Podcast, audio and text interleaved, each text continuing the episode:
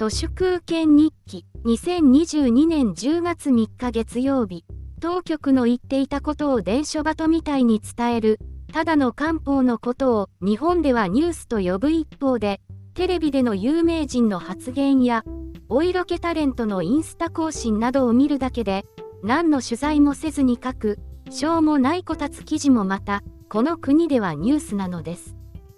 例えば元 HKT48 で俳優の児玉遥が2日までに自身のインスタグラムを更新。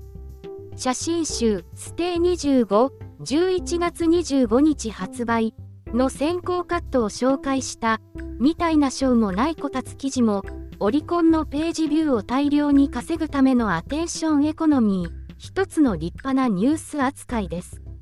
この自称ニュースは、オリコンが児玉遥というタレントのインスタをもとに、何の取材もせず、こたつで記事を書いているわけですが、さらにクソどうでもいいフォーマットとして必ず、このインスタ投稿に対するうぞうむぞうのリアクションも、こたつ記事にするところです。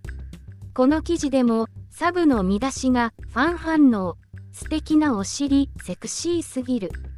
になっています。オワコン化しているオリコンが SNS 社会で生き残っていくためのブルシットジョブがこうしたこたつ記事なんだと思いますが漢方ニュースだけでは十分なアテンションを得られないのでプラットフォーマーとしても素敵なお尻セクシーすぎる。ニュースも混ぜ込んでいかないといけないわけですね。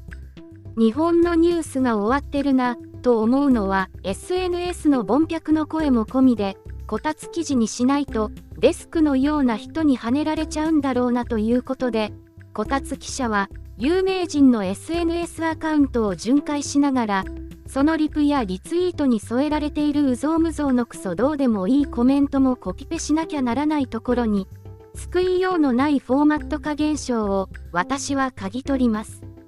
Yahoo! ニュースとか LINE ニュースは無料で読めるニュースなのでお堅い政治経済の官報通信だけだとペイしないので、無価値な芸能こたつ記事が蘇生乱造されています。そうなると、くどいようですが、素敵なお尻、セクシーすぎる。みたいなテキストをいかに大量に貼り付けて露出させるかのクソどうでもいい競争になっています。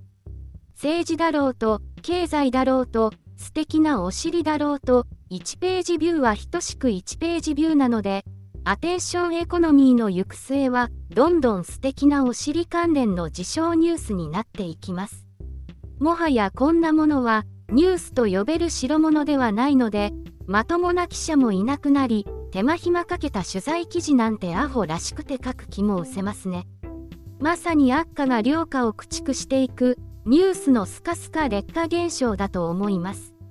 この国にこのクソどうでもいいニュースあり。最高ですね。本日は以上です。ありがとうございました。人の行く裏に道あり花の山。